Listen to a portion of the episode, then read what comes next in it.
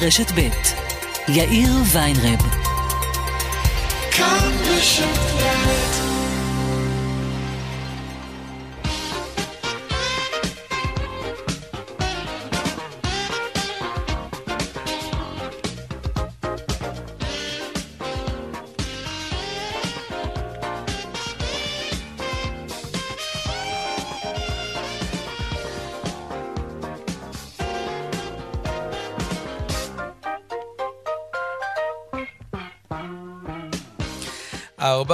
ועוד חמש דקות, כאן צבע הכסף ברשת ב', יום רביעי, יום רביעי היום, כן, בעריכה ובהפקה היום, אביגל בשור, טכנאי השידור רומן סורקין, הדועל שלנו, כסף כרוכית כאן.org.il, אפשר ליצור קשר גם בדף הפייסבוק שלנו, כאן ב', אני יאיר ויינרב, אנחנו מיד מתחילים.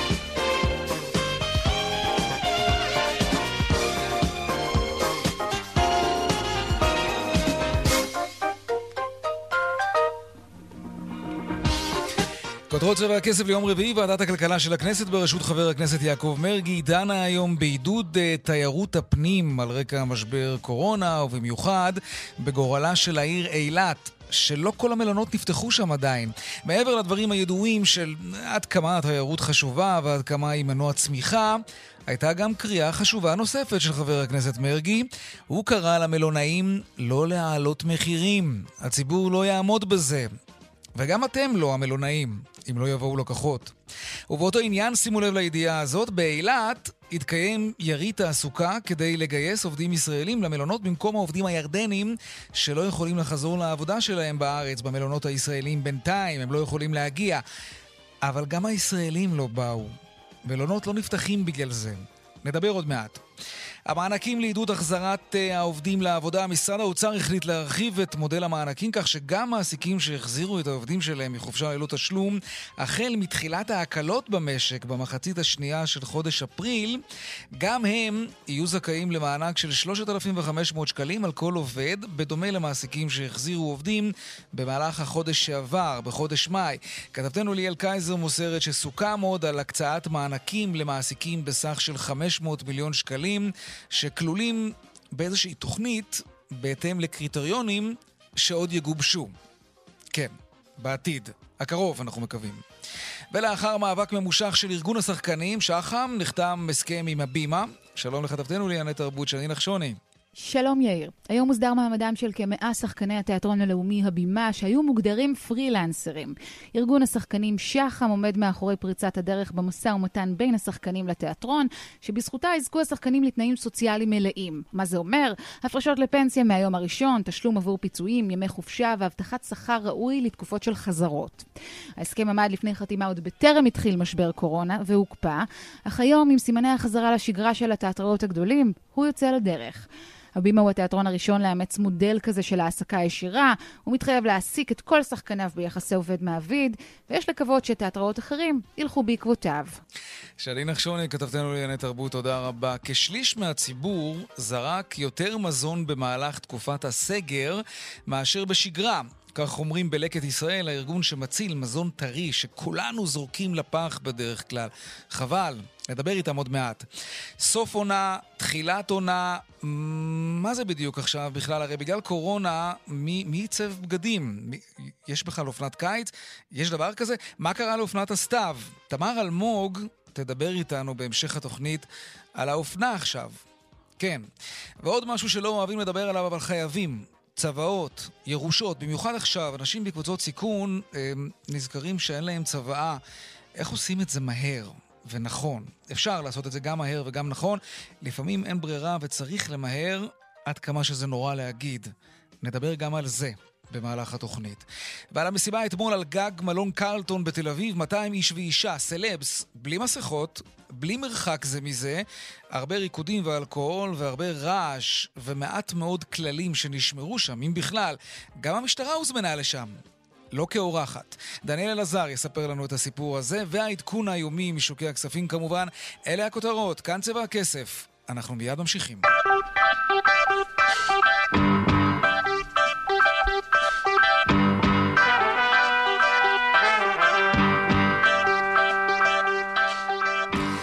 אז משרד האוצר החליט כאמור להרחיב את מודל המענקים ככה שגם מעסיקים שהחזירו עובדים מהחופשה שהם שלחו אליה, כן, חופשה ללא תשלום, החל מתחילת ההקלות ומחצית השנייה של אפריל, גם הם יהיו זכאים למענק של 3,500 שקלים, כמו המעסיקים שהחזירו את העובדים שלהם במהלך חודש מאי.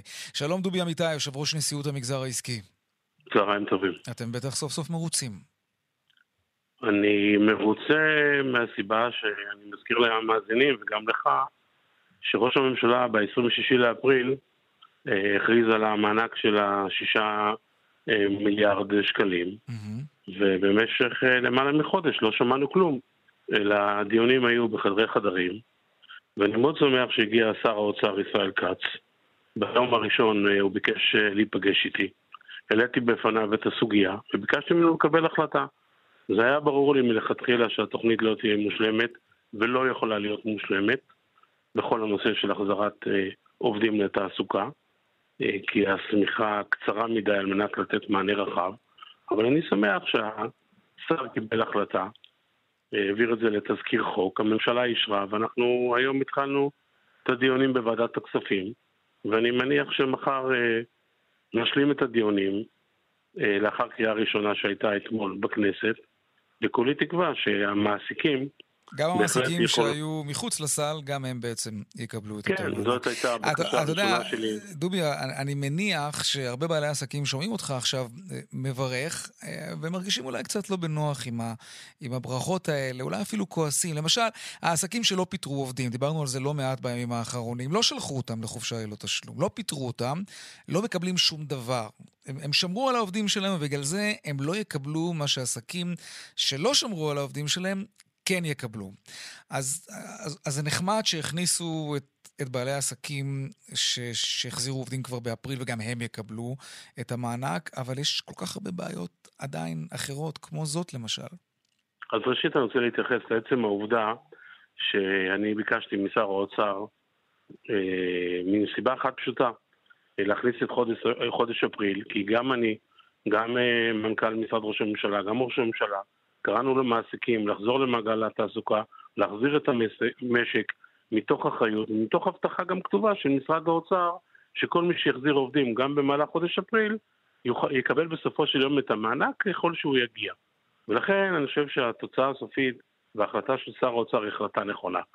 לגבי מעסיקים אשר שימרו עובדים, אני בהחלט חושב שיש צדק בטענה שלהם, ואני רוצה לומר לך שעדיין יש כ-500 מיליון שקלים ששר האוצר פתח לשימוע, שוחחתי עם שר האוצר, אני חושב שלמעסיקים ששימרו עובדים מגיע לא פחות מכאלה ששחררו את העובדים. אה, כמובן, ובתנאי שהייתה להם ירידה משמעותית בהכנסות, גם המפתח הזה אה, מחר יעלה בוועדת הכספים, אה, ואני איתם, אני חושב שהם צודקים. למה זה עדיין לא קרה? האם אתה מאמין אני... שזה יקרה בסופו של דבר? האם אתה אני... מעריך מהשיחות שלך עם שר האוצר, שגם העסקים ששמרו על העובדים שלהם כן יקבלו איזשהו שיפוי? אני רוצה להאמין ששר האוצר יהיה קשוב אה, לנו במגזר העסקי אה, וישמע את טענותינו. אני חושב שמגיע לאוכלוסייה הזאת תשלום, ורק לאלו שבאמת ירדו בהכנסות, כי יש המון עסקים שמן הסתם גם במהלך תקופת הקורונה הגדילו כן. את המחזורים שלהם, הגדילו את ההכנסות שלהם, כל הנושא של תחום, okay. אוקיי. כל המזון, כל השירותים המסוימים, ולכן צריך לנסות לדייק ולתת מענה על מי שירד בהכנסות מצד אחד, ושימר את העובדים מתוך ההון העצמי. כן. אני, אני איתם... מי שהכניס את היד לכיס כמובן, כן. הוא, נכון, נכון. הוא ראוי נכון. לקבל פיצוי. דובי אמיתי, נכון. יושב ראש נשיאות המגזר העסקי, תודה רבה לך על השיחה הזאת. תודה ויום טוב. גם לך. העיר הדרומית, בירת התיירות, אילת, מנסה להתאושש מהמשבר בעקבות קורונה. בין היתר עשו שם כנס עבודה לאילתים, ולא הצליחו לגייס עובדים ישראלים בכלל. שלום ליאור אביב, מנכ"ל ישרוטל. שלום, אחר צהריים טובים. גם לך. אתה, אתה מכיר את הכינוס הזה? גם אתה ניסית לגייס עובדים ישראלים ולא הצלחת? בוודאי, זה הכינוס הרביעי שנעשה באילת. אנחנו עשינו כינוס בעצמנו, היה כינוס שבוע שעבר, כינוס נוסף היום. תראה, מדובר על ניסיון uh, לקבל, להשיג עובדי ניקיון, ואנחנו לא מצליחים לקבל עובדי ניקיון. לא הצלחנו אף פעם בעובדי ניקיון ישראלים. הישראלים לא רוצים לעבוד בעבודות של משק בית, וגם בשכר יותר גבוה, והצענו 20 מה זה שכר יותר גבוה? מעל השכר, מעל שכר מעל מינימום. השכר של העובדים שעובדים אצלנו היום, וזה לא, פשוט לא הסתייע. Mm, אוקיי. אז אתם בעצם אה, תלויים בעובדים ירדנים שלא יכולים להגיע בינתיים. אנחנו תלויים בעובדים ירדנים. תראה, באילת לאורך השנים אה, היו גנאים והיו סודנים והיו הודים, תמיד נשענו בתפקידי הניקיון על עובדים זרים. Mhm. אין לנו תוחלת אחרת, אין לנו אפשרות אחרת. ישראלים לא רוצים, לצערי, לעשות את העבודות האלה, ועכשיו יש לנו עובדים ירדנים, זה הפתרון. אה, והם לא ש- יכולים להגיע. הם לא יכולים כרגע כמה להגיע. עובדים חסרים לכם במקומם, וכמה מלונות לא פתחתם בגלל המצוקה הזאת של כוח תראה, אדם? באילת כרגע חסרים 1,500 עובדי ניקיון בכל המלונות, בישרוטל אה, לבד אה, חסרים אה, להערכתי באזור של ה-400. אנחנו לא מצליחים להציג את הכוח אדם הזה, לא נוכל לפתוח את הבתי מלון כמו שצריך בלי העובדים האלה, נאלץ לפתוח חלקית או לא לפתוח בכלל. כמה מה מלונות פתחתם להגיד וכמה מה לא? שאני רוצה, יאיר, רגע, מה שאני רוצה לומר, אני עוד מילה, הירדנים זה לא הבעיה, הירדנים זה הפתרון. והחזרה של הירדנים לעבודה תחזיר גם את האילתים לעבודה, וזה חשוב מאוד להבין. על כל עובד אה, ירדני שיחזור, יחזרו חמישה אילתים לעבוד. אם אנחנו לא נפתח את בתי המלון, כי אין לנו עובדי ניקיון, אז מה עשו חכ- חכמים בתקנתם? אז לא נוכל להחזיר את האילתים לעבוד. מה כל כך מסובך לזמן את העובדים שעבדו באילת מירדן ולערוך להם בדיקות קורונה, גם אם התהליך הזה ייקח שבועיים, ואז לאשר את כניסתם לארץ ול- ולחזור כמובן למעגל העבודה באילת? אין דבר יותר פשוט מזה. Mm, אז למה זה לא קורה? במל"ל ובאגף התקציבים של האוצר כן. לקדם את העניין הזה. משרד התיירות תומך, מאוד תומך, כן. וחייבים לקדם את זה, כי בלי זה לא יהיו לנו עובדים, לא נוכל לפתוח את המלונות, וזה כואב הלב, שלא מחזירים אנחנו- עובדים אילתים, בגלל שלא מכניסים את הירדנים האלה אנחנו לעבודה. חוזרים לנקודה הזאת. כמה מלונות יש לכם באילת וכמה פתחתם וכמה לא? יש לנו שמונה באילת, אה, פתחנו כרגע רק את הרויאל גרדן ואת אה, ריביירה, נפתח בסוף השבוע הקרוב את הרויאל ביץ', ואנחנו נפתח ב-11 לחודש את אה, עוד שלושה בתי מלון, ים סוף, אגמים, מלך שלמה, ועד תחילת יולי נפתח את כל בתי המלון באילת, נחזיר את כל העובדים. לעבודה. הביקושים, רגע, מילה, הביקושים באילת, הביקושים כרגע לאילת הם עצומים. יש לנו עומס עצום של, של הזמנות, ואילת תהיה מלאה לחלוטין בחודש יולי ובחודש אוגוסט. איך אתם מאשרים זה- הזמנות למלונות שאתם לא יודעים אם תצליחו לפתוח אותם? אנחנו משוכנעים שההיגיון יגבר בסוף. על, ה, אוקיי. על, ה, על, ה, על הבירוקרטיה, ואני מבין את הגישה של, של, אה, של האוצר וכן הלאה, שיש פה כמות מובטלים מאוד גדולה בישראל בכלל, באילת בפרט, אבל הירדנים יחזירו עובדים לעבודה, חשוב להבין את זה, הירדנים יחזירו עובדים לעבודה, בוא- ואין לנו חלופה אחרת. בואו נשמע ביחד דברים שאומר אה, אמיר הלוי, מנכ"ל משרד התיירות, אה, בוועדת הכספים, בדיון בעניין הזה.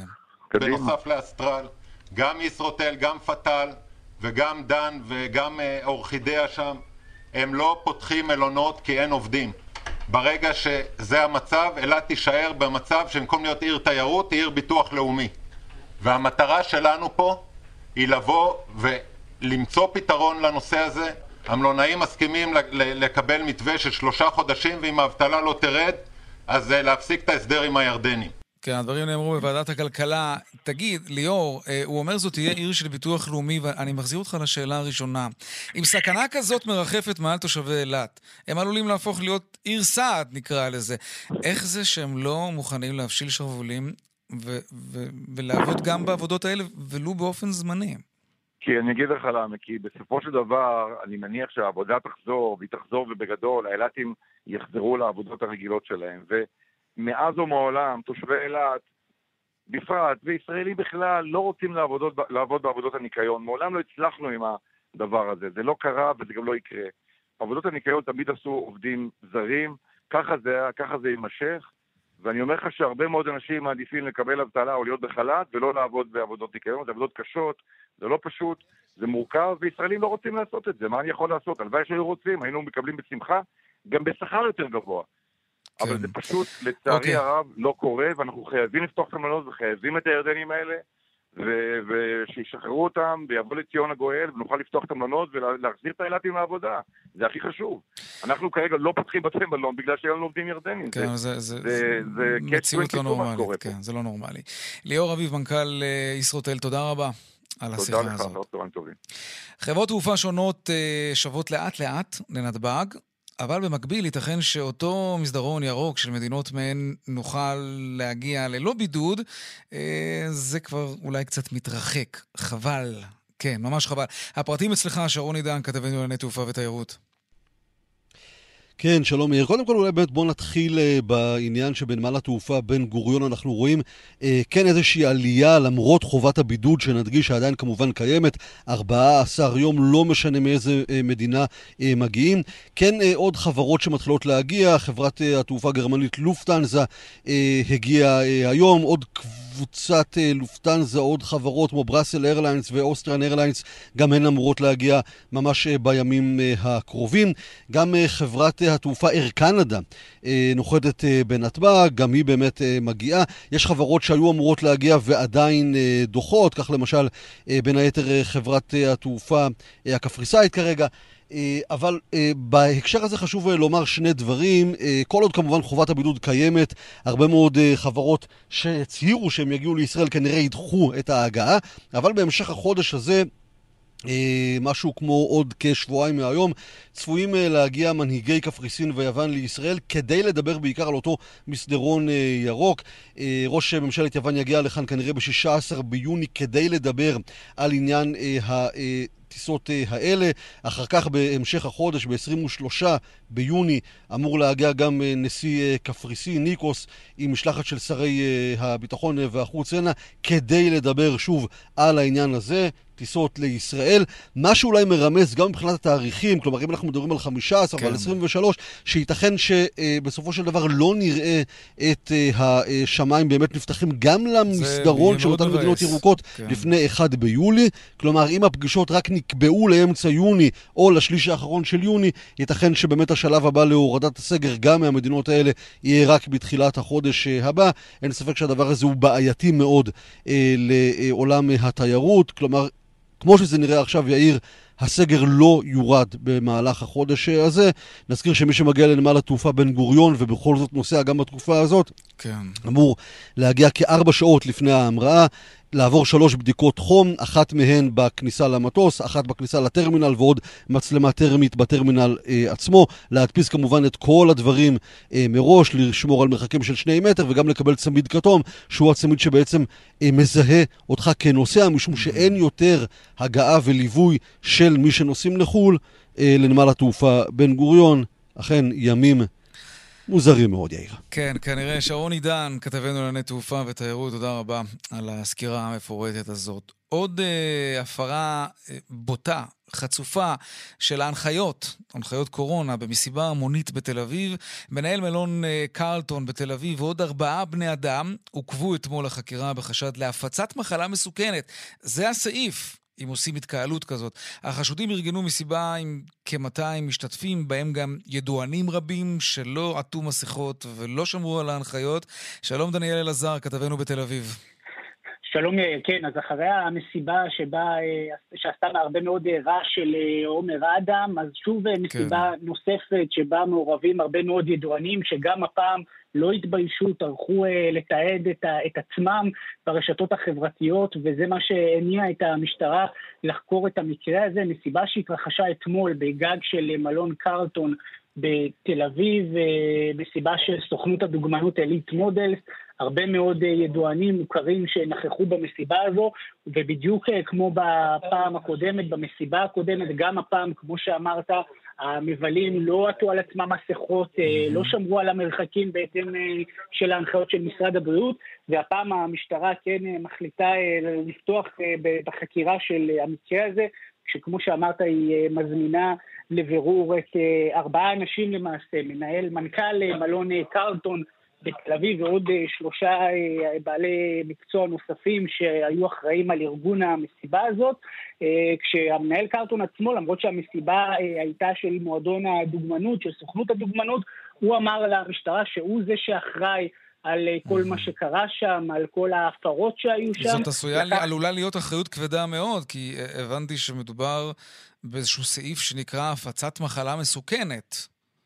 כן, זה, זה, זה, זה הסעיף של העבירה, לא בטוח כן. אם, אם בסוף גם אה, ילכו איתו רחוק אה, לעבירה mm. הזו, גם המשטרה בוחנת היבטים של רישוי, האם בכלל אפשר היה לקיים שם mm. את אותה מסיבה, את אותה כמות משתתפים בגג המלון, אז גם ההיבט אה, אה, של הרישוי אה, נבחן, גם ההיבט שאמרת של ההיבט הפלילי. אה, זה כרגע ייבדק במשטרה, לא בטוח אה, מה יעלה יום. אני כן יכול להגיד לך אה, שלפני כחודש, גם כן במרחב הירקון בתל אביב, בעיצומה של הקורונה, הייתה גם כן מסיבה, הפעם זה היה במגדלי הארבעה, משום מה אז המשטרה לא עשתה שום דבר. פניתי אליהם בזמנו, אמרתי להם, תראו, יש כאן תיעודים מאוד מטרידים, זו הייתה תקופה שאנשים היו בסגר. אמרתי להם, אוקיי, ראיתם את התיעודים, מה אתם מתכוונים לעשות? אמרו לנו, כלום. לא מכירים, אף אחד לא זומן, אז כנראה כשזה סלב, המשטרה כן. גם רוצה לגזור איזשהו קופון, אז היא טורחת ומזמנת את אותם אנשים אה, לחקירה. כנראה, טוב, תשמע, זה מושך תשומת לב, וככה גם על הדרך מבהירים לכלל הציבור איך לא צריך לנהוג. אולי גם לזה יש משמעות. דניאל עזר, כתבנו בתל אביב, תודה רבה. תודה. טוב, עכשיו אה, נספר לכם על מחקר של אוניברסיטת תל אביב, שגילה משהו לא כל כך נחמד על רשתות השיווק, שהצליחו, צריך לומר, אה, לספק לכולנו בימי קורונה הקשים את כל מה שהיה חסר לנו, אבל מתברר על פי המחקר הזה שהם גם עשו קופה לא רעה בדרך קצת מרגיזה. שלום, אה, פרופסור איתי עטר, הפקולטה לניהול אוניברסיטת תל אביב, שלום לך. שלום, שלום לך. מה המחקר שאתה ערכת? מה, מה גילית במחקר הזה על רשתות השיווק? אנחנו עושים מעקב אחרי ההתנהגות אה, והתמחור של רשתות השיווק לאורך זמן, ובתקופה הזאת של הקורונה זו הייתה מבחינתנו הזדמנות לראות פה איזשהו שוק, איזשהו שינוי מאוד גדול שקורה בשוק, ואיך כן. הרשתות מתנהגות בהקשר הזה.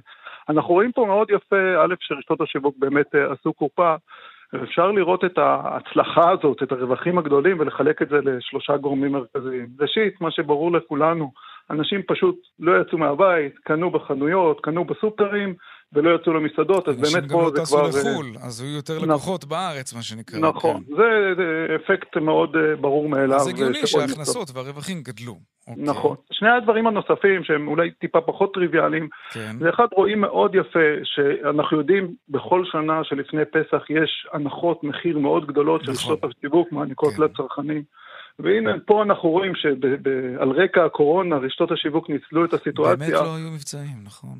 הרבה פחות, הרבה פחות, ורשתות השיווק אה, באמת ככה אה, ניצלו את הסיטואציה ופשוט אה, הקטינו מאוד את המבצעים ולכן הרווחים שלהם גדלו והתוצאות של הרבעון הראשון יצאו, הדוחות של כל הרשתות השיווק mm-hmm. שנסחרות בבורסה יצאו ורואים מאוד יפה את ה...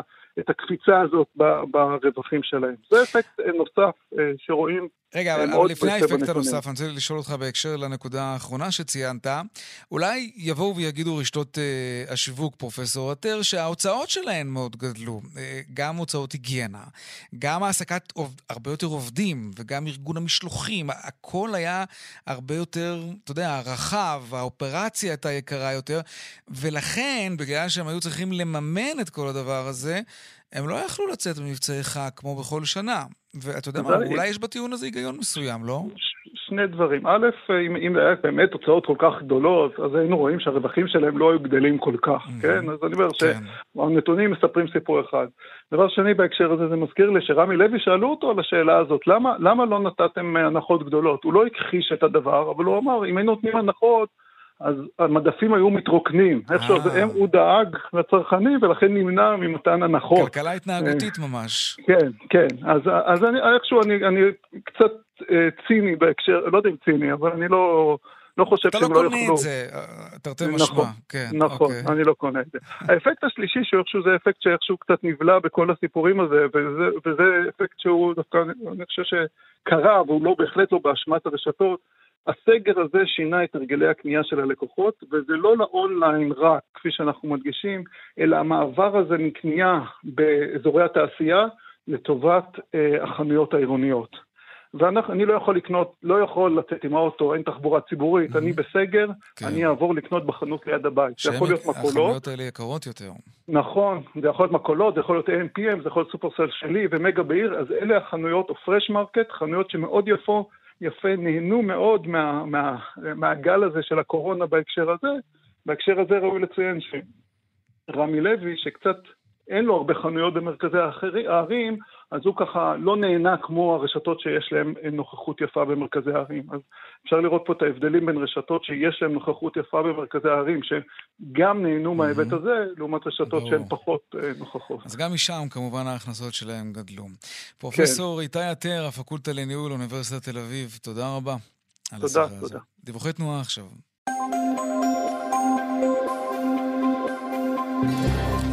בדרך 65 מזרחה עמוס ממחלף עירון עד ערה, ו... כן, ויש גם עומס מבית קשת עד כפר תבור בגלל תאונת דרכים. סעו בזהירות.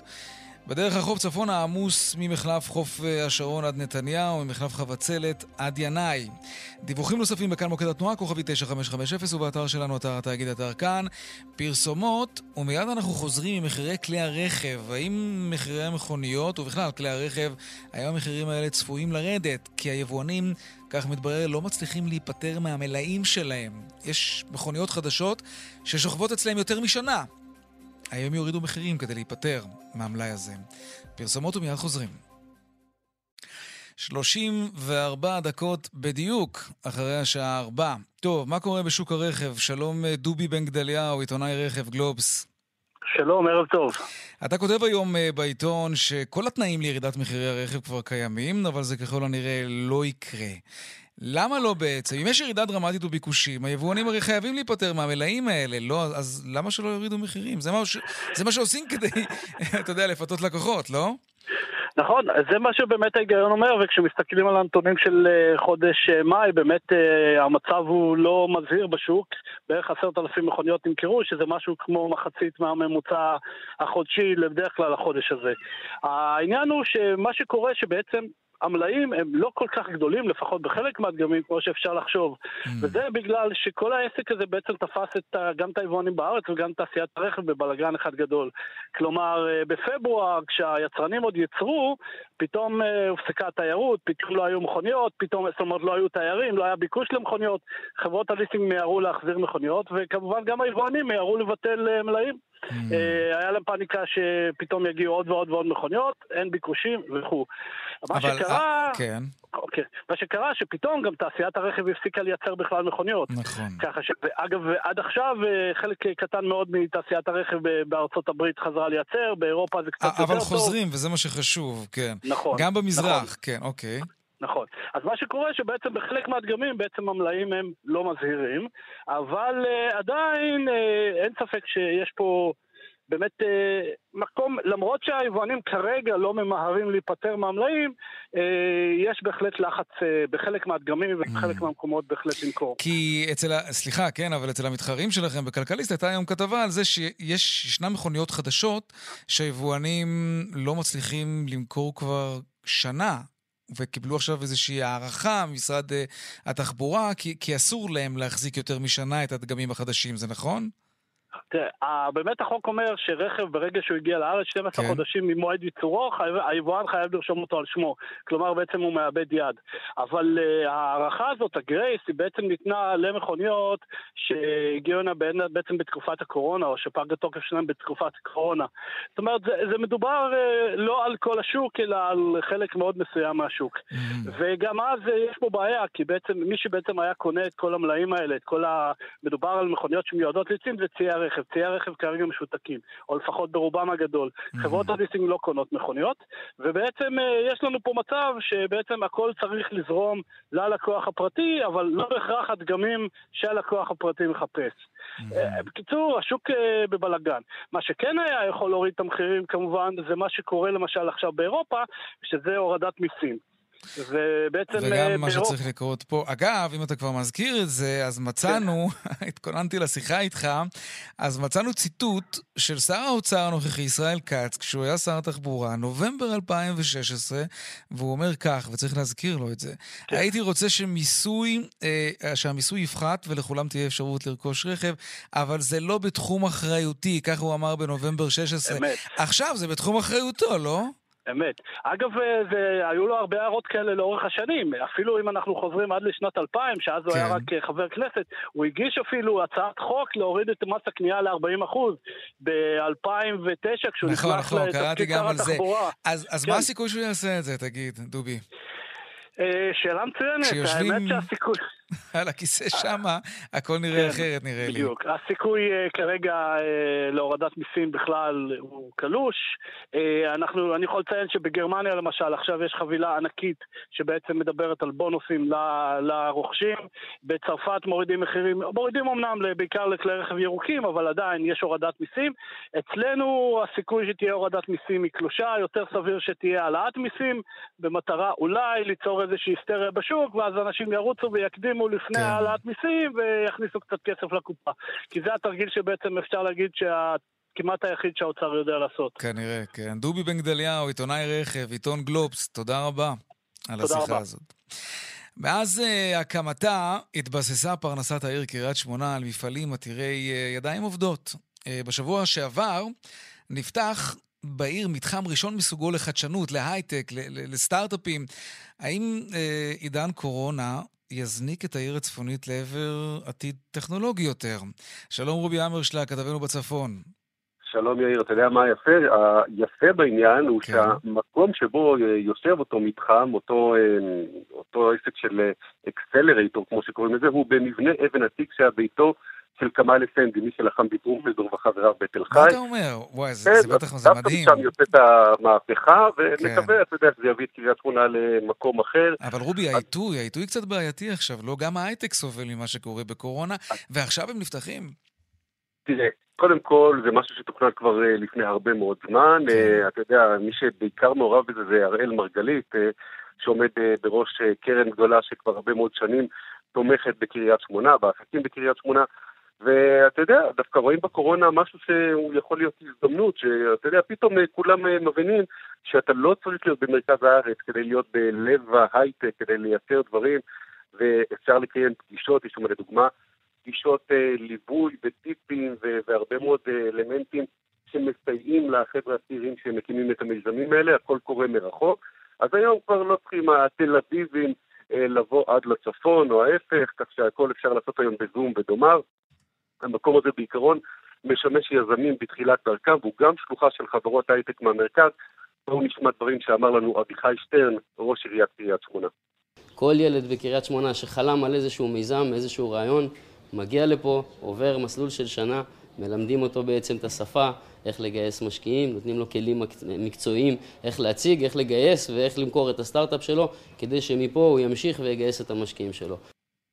כן, יאיר, ותשמע סיפור. אחת הדמויות המעניינות שפגשנו במקום כן. היא חווה ורמאסטר, אישה דתייה, אימא לשישה ילדים, מורה לחינוך מיוחד בבית ספר בקריית שמונה, ואני לא רוצה להיות סטיגמטי. Okay. אבל אוקיי. אתה יודע, לא אחת שהיית מצפה לפגוש בתוך קהילה של סטארט-אפיסטים, מסתבר שגם היא לא נכון. האמינה, והיא מפתחת בימים אלה ערכה ייחודית לנטילת בדיקות שתן מתינוקות ומבעלי צרכים מיוחדים. בואו נשמע משהו על הפריצה הזאת, אה, מה שהיא מספרת לנו. מעניין. אני בכלל לא באתי מהרקע, אז uh, ככה שקיבלתי את האמונה ואת היכולת לדעת מה הצעדים הבאים, לאסוף את האנשים. קיבלתי מעטפת גם ממשרד הכלכלה וממעוף, וגם מיוזמה לאומית הפגישו אותנו עם מנטורים, עם סדנאות. כן. כן, אתה יודע, ויזם אחר שאני מדבר איתו אומר שהוא uh, מגייס בימים אלה כוח אדם והוא הופתע מכמות האנשים ממרכז הארץ שמוכנים להעתיק את מקום המגורים שלהם ולעבור לצפון. הוא בן קריית שמונה שחזר לעיר אחרי שנים ארוכות שהוא היה במרכז הארץ, הוא אומר, אם היית אומר לי את זה לפני כמה שנים, גם אני לא הייתי בא ולא הייתי מאמין.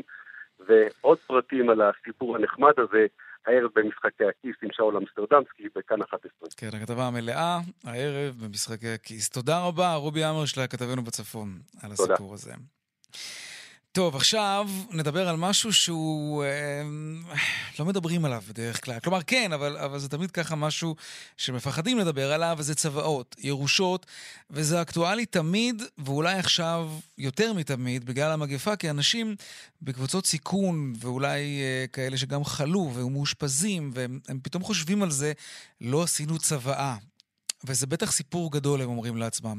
שלום בנצי אה, פייגלסון, אה, סגן האפוטרופוס הכללי, שלום לך. שלום וברכה, ושלום למאזינים.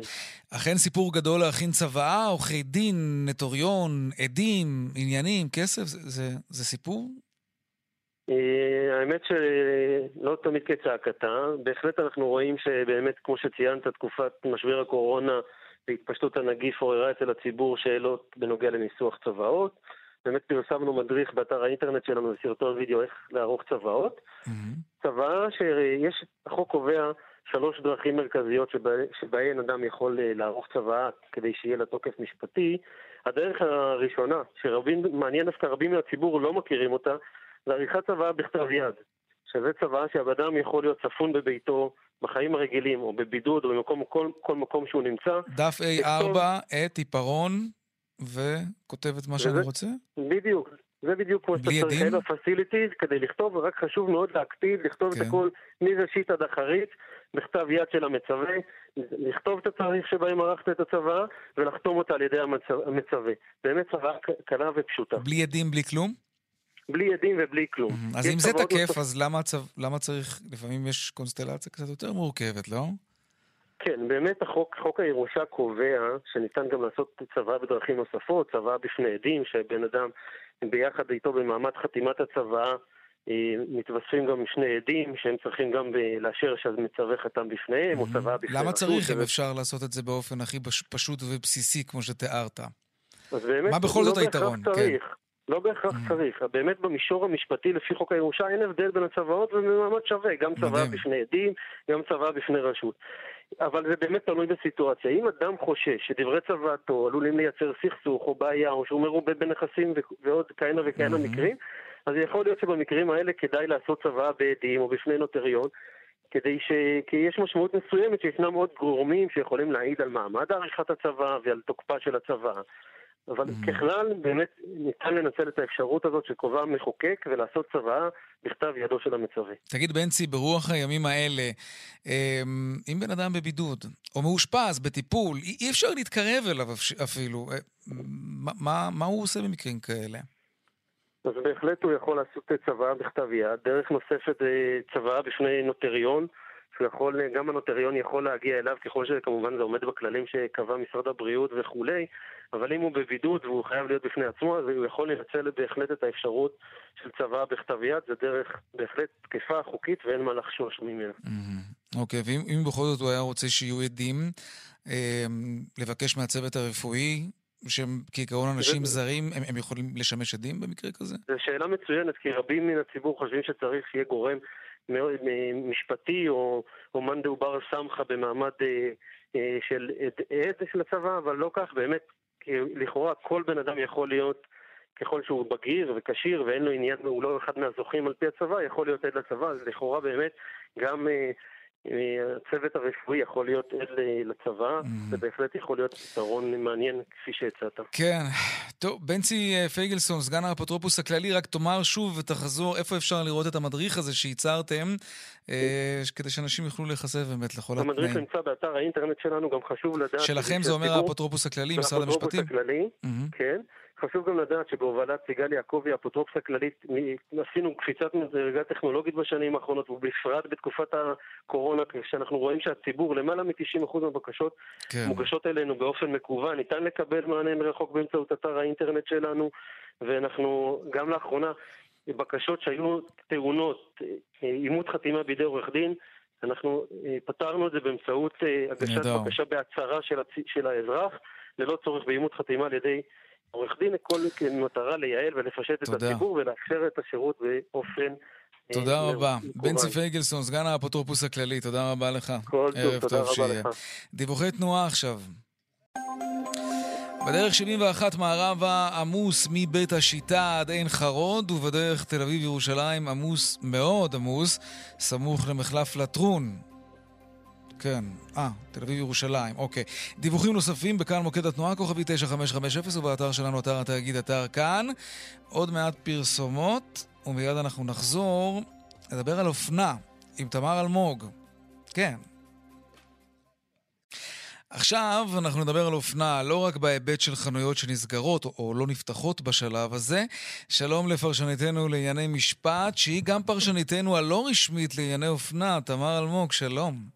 מודה באשמעאל, שלום, שלום. נדבר על הטרנדים החדשים, או שאין דברים כאלה עכשיו בכלל? אין דברים כאלה. אתה יודע, לפני התוכנית ניסינו להבין מה כן. באמת הטרנדים, האופנה לעונה הקרובה, ומתברר שקשה מאוד, הרבה יותר מעונות קודמות, להגדיר מה האופנה. וזה קשור לקורונה, וזה קשור לקורונה מכמה סיבות. ראשונה, קודם כל, מי שחשבו שבעקבות הקורונה כולם יעברו לטרנינגים, זה לא קרה. זה לא קרה, יש גם. מגמה.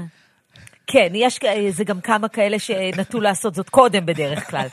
אבל יש גם מגמת נגד, להפך, זה אולי אתה לא שמעת עליהם, אבל אלה שמוציאים מהארון את כל מה שחודשיים בבית הם לא יכלו ללבוש. מה שכן, יש את מגמת בגדי הספורט אה, בשל החזרה לפעילות גופנית, וזה כן. גם מתאים לאופנה של שתי העונות האחרונות. נכון. יש עוד איזשהי אה, הליך סותר, אה, שני הליכים סותרים, וזה מתקשר כמובן לתוכנית שלך, צבע הכסף. מצד אחד, משבר כלכלי. מצד שני, הרבה מפצים את עצמם באיזושהי התחדשות. וזה מתקשר לאופנה, כי כשמדברים על התחדשות, חושבים על צבעים בהירים, פסטלים, אופטימיים, וזה מאוד מתיישב עם האופנה הישראלית בקיץ. עדיין, בין השניים, בין האופנה הזאת והרצון להתחדש לבין המשבר הכלכלי, המשבר הכלכלי מנצח. ופה אנחנו מתחברים לעוד משהו שמשפיע על האופנה. מה? המשבר הכלכלי פלוס הזמן בבית שהיה לאנשים הביא לכך שהרבה סידרו את הארונות ובעצם מנצלים מחדש את מה שכבר יש בארון. כן. וזה מתחבר, צרכנות בוודאי, נכונה, זו צרכנות נכונה. צרכנות נכונה, ונבונה. שהיא גם נכונה מבחינה, בדיוק, היא גם מתחברת ל- לעוד טרנד שהוא שמירה על איכות הסביבה. נכון. והמודעות של קנייה של בגדים בערימות שהולכים בסוף למסלקות באפריקה, זה דבר בעייתי. אגב, כל המגזינים הגדולים מדברים כבר חודשים על טרנד של קיימות, זה מתחבר. אבל יאיר, אנחנו לא נתעלם מהנקודה הכואבת. הקורונה השפיעה גם על הסחר בין מדינות, גם על יבוא בדים, חנויות ומפעלים היו סגורים, אז זה הקטין את ההיצע התעשייתי, הגדיל את הבגדים שתפורים ביד, זה חייב שימוש בבדים שכבר קיימים בסטוק, כלומר, פחות חידושים באופנה, זה לא הכואב. הכואב מאוד זה שאי אפשר להתעלם מסגירת החנויות, מהמעצבים שקורסים, גם בארץ וגם בחו"ל. עכשיו, בניגוד למעצבי העל, מעצבי האופנה הגדולים שמשפיעים, מציגים חצי שנה מראש את האופנה הבאה, פה מי שנסגרים זה בתי העסק של האופנה המיידית. וזה גם משפיע על, ה- על האופנה שאין לה בעצם קו מגדיר עכשיו. אנחנו לא יכולים להתעלם מזה. אנחנו כצרכנים גם צריכים, אם לא נדבר על אופנה, נדבר על כלכלה.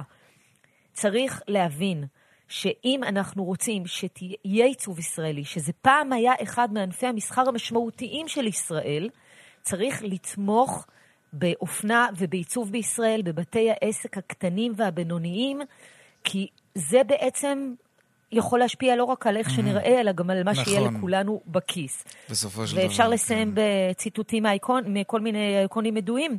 למה לא? אז אה, איפסן לורה אמר, וגם קוקו שנל, הביעו את העמדה שאופנה היא זמנית וסגנון הוא נצחי. אז עם כל הנתונים האלה שאמרנו, זה בדיוק הזמן להתייחס לזה.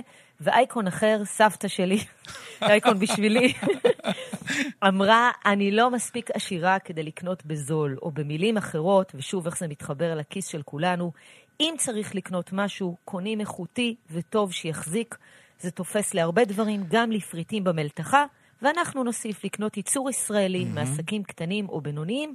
זה ילווה אותנו לאורך תקופה, זה יותר שיקי, זה יותר חסכוני, וזה טוב לישראל. מהמם. גם לשמוע לסבתא זה טוב- דבר טוב. תמר אלמוג, פרשניתנו, תודה רבה. תודה לך. עכשיו לדיווח היומי משוקי הכספים. 102 bid for 108 sold. 200, take them. שלום דוד לוינסון, אנליסט בכיר ביחידת המחקר של בנק הפועלים. שלום רב, אחר צהריים טובים לכל המאזינים. נכון לשעה זו מתאפיין יום המסחר בבורסה בתל אביב במגמה מעורבת. מדד תל אביב 125 רושם עלייה של כמאית האחוז, ואילו מדד תל אביב 35 רושם עלייה של כ-23 מאיות האחוז. כחצי שעה לפני תום המסחר, מחזורי המסחר בינוניים ונעים אה, סביב 1,400 מיליון שקלים. בבורסות אירופה מתאפיין המסחר בעליות שערים חדות של כ-2% ומחצה. עם פתיחת המסחר בוול סטריט נרשמות גם שם עליות שערים, מדד תל אביב, מדד S&P 500 עולה בכ-8 עשיריות האחוז, ומדד הנסדק עולה בכמחצית האחוז. נסיים בשוק המטח, הדולר נחלש בכמחצית האחוז למול השקל, ושערו היציג נקבע על 3 שקלים ו-47 אגורות. היורו נחלש אף הוא בכרבע אחוז למול השקל, ושערו היציג נקבע על 3 שקלים 88 אגורות. עד כאן מבנק הפועלים. דוד לוינסון, אנליסט בכיר ביחידת המחקר של בנק הפועלים, תודה רבה על הסקירה הזאת.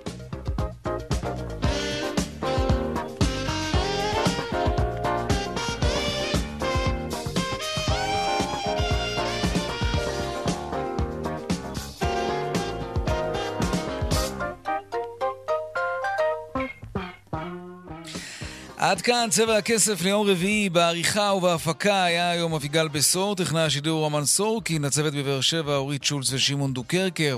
אהוד כהן וחגית אלחייני במוקד התנועה, הדואל שלנו כסף כרוכית כאן.org.il מיד אחרינו שלי וגואטה, אני יאיר ויינרב, נשתמע שוב ביום ראשון בארבעה אחר הצהריים. ערב טוב ושקט שיהיה לנו, תהיו בריאים, שלום שלום.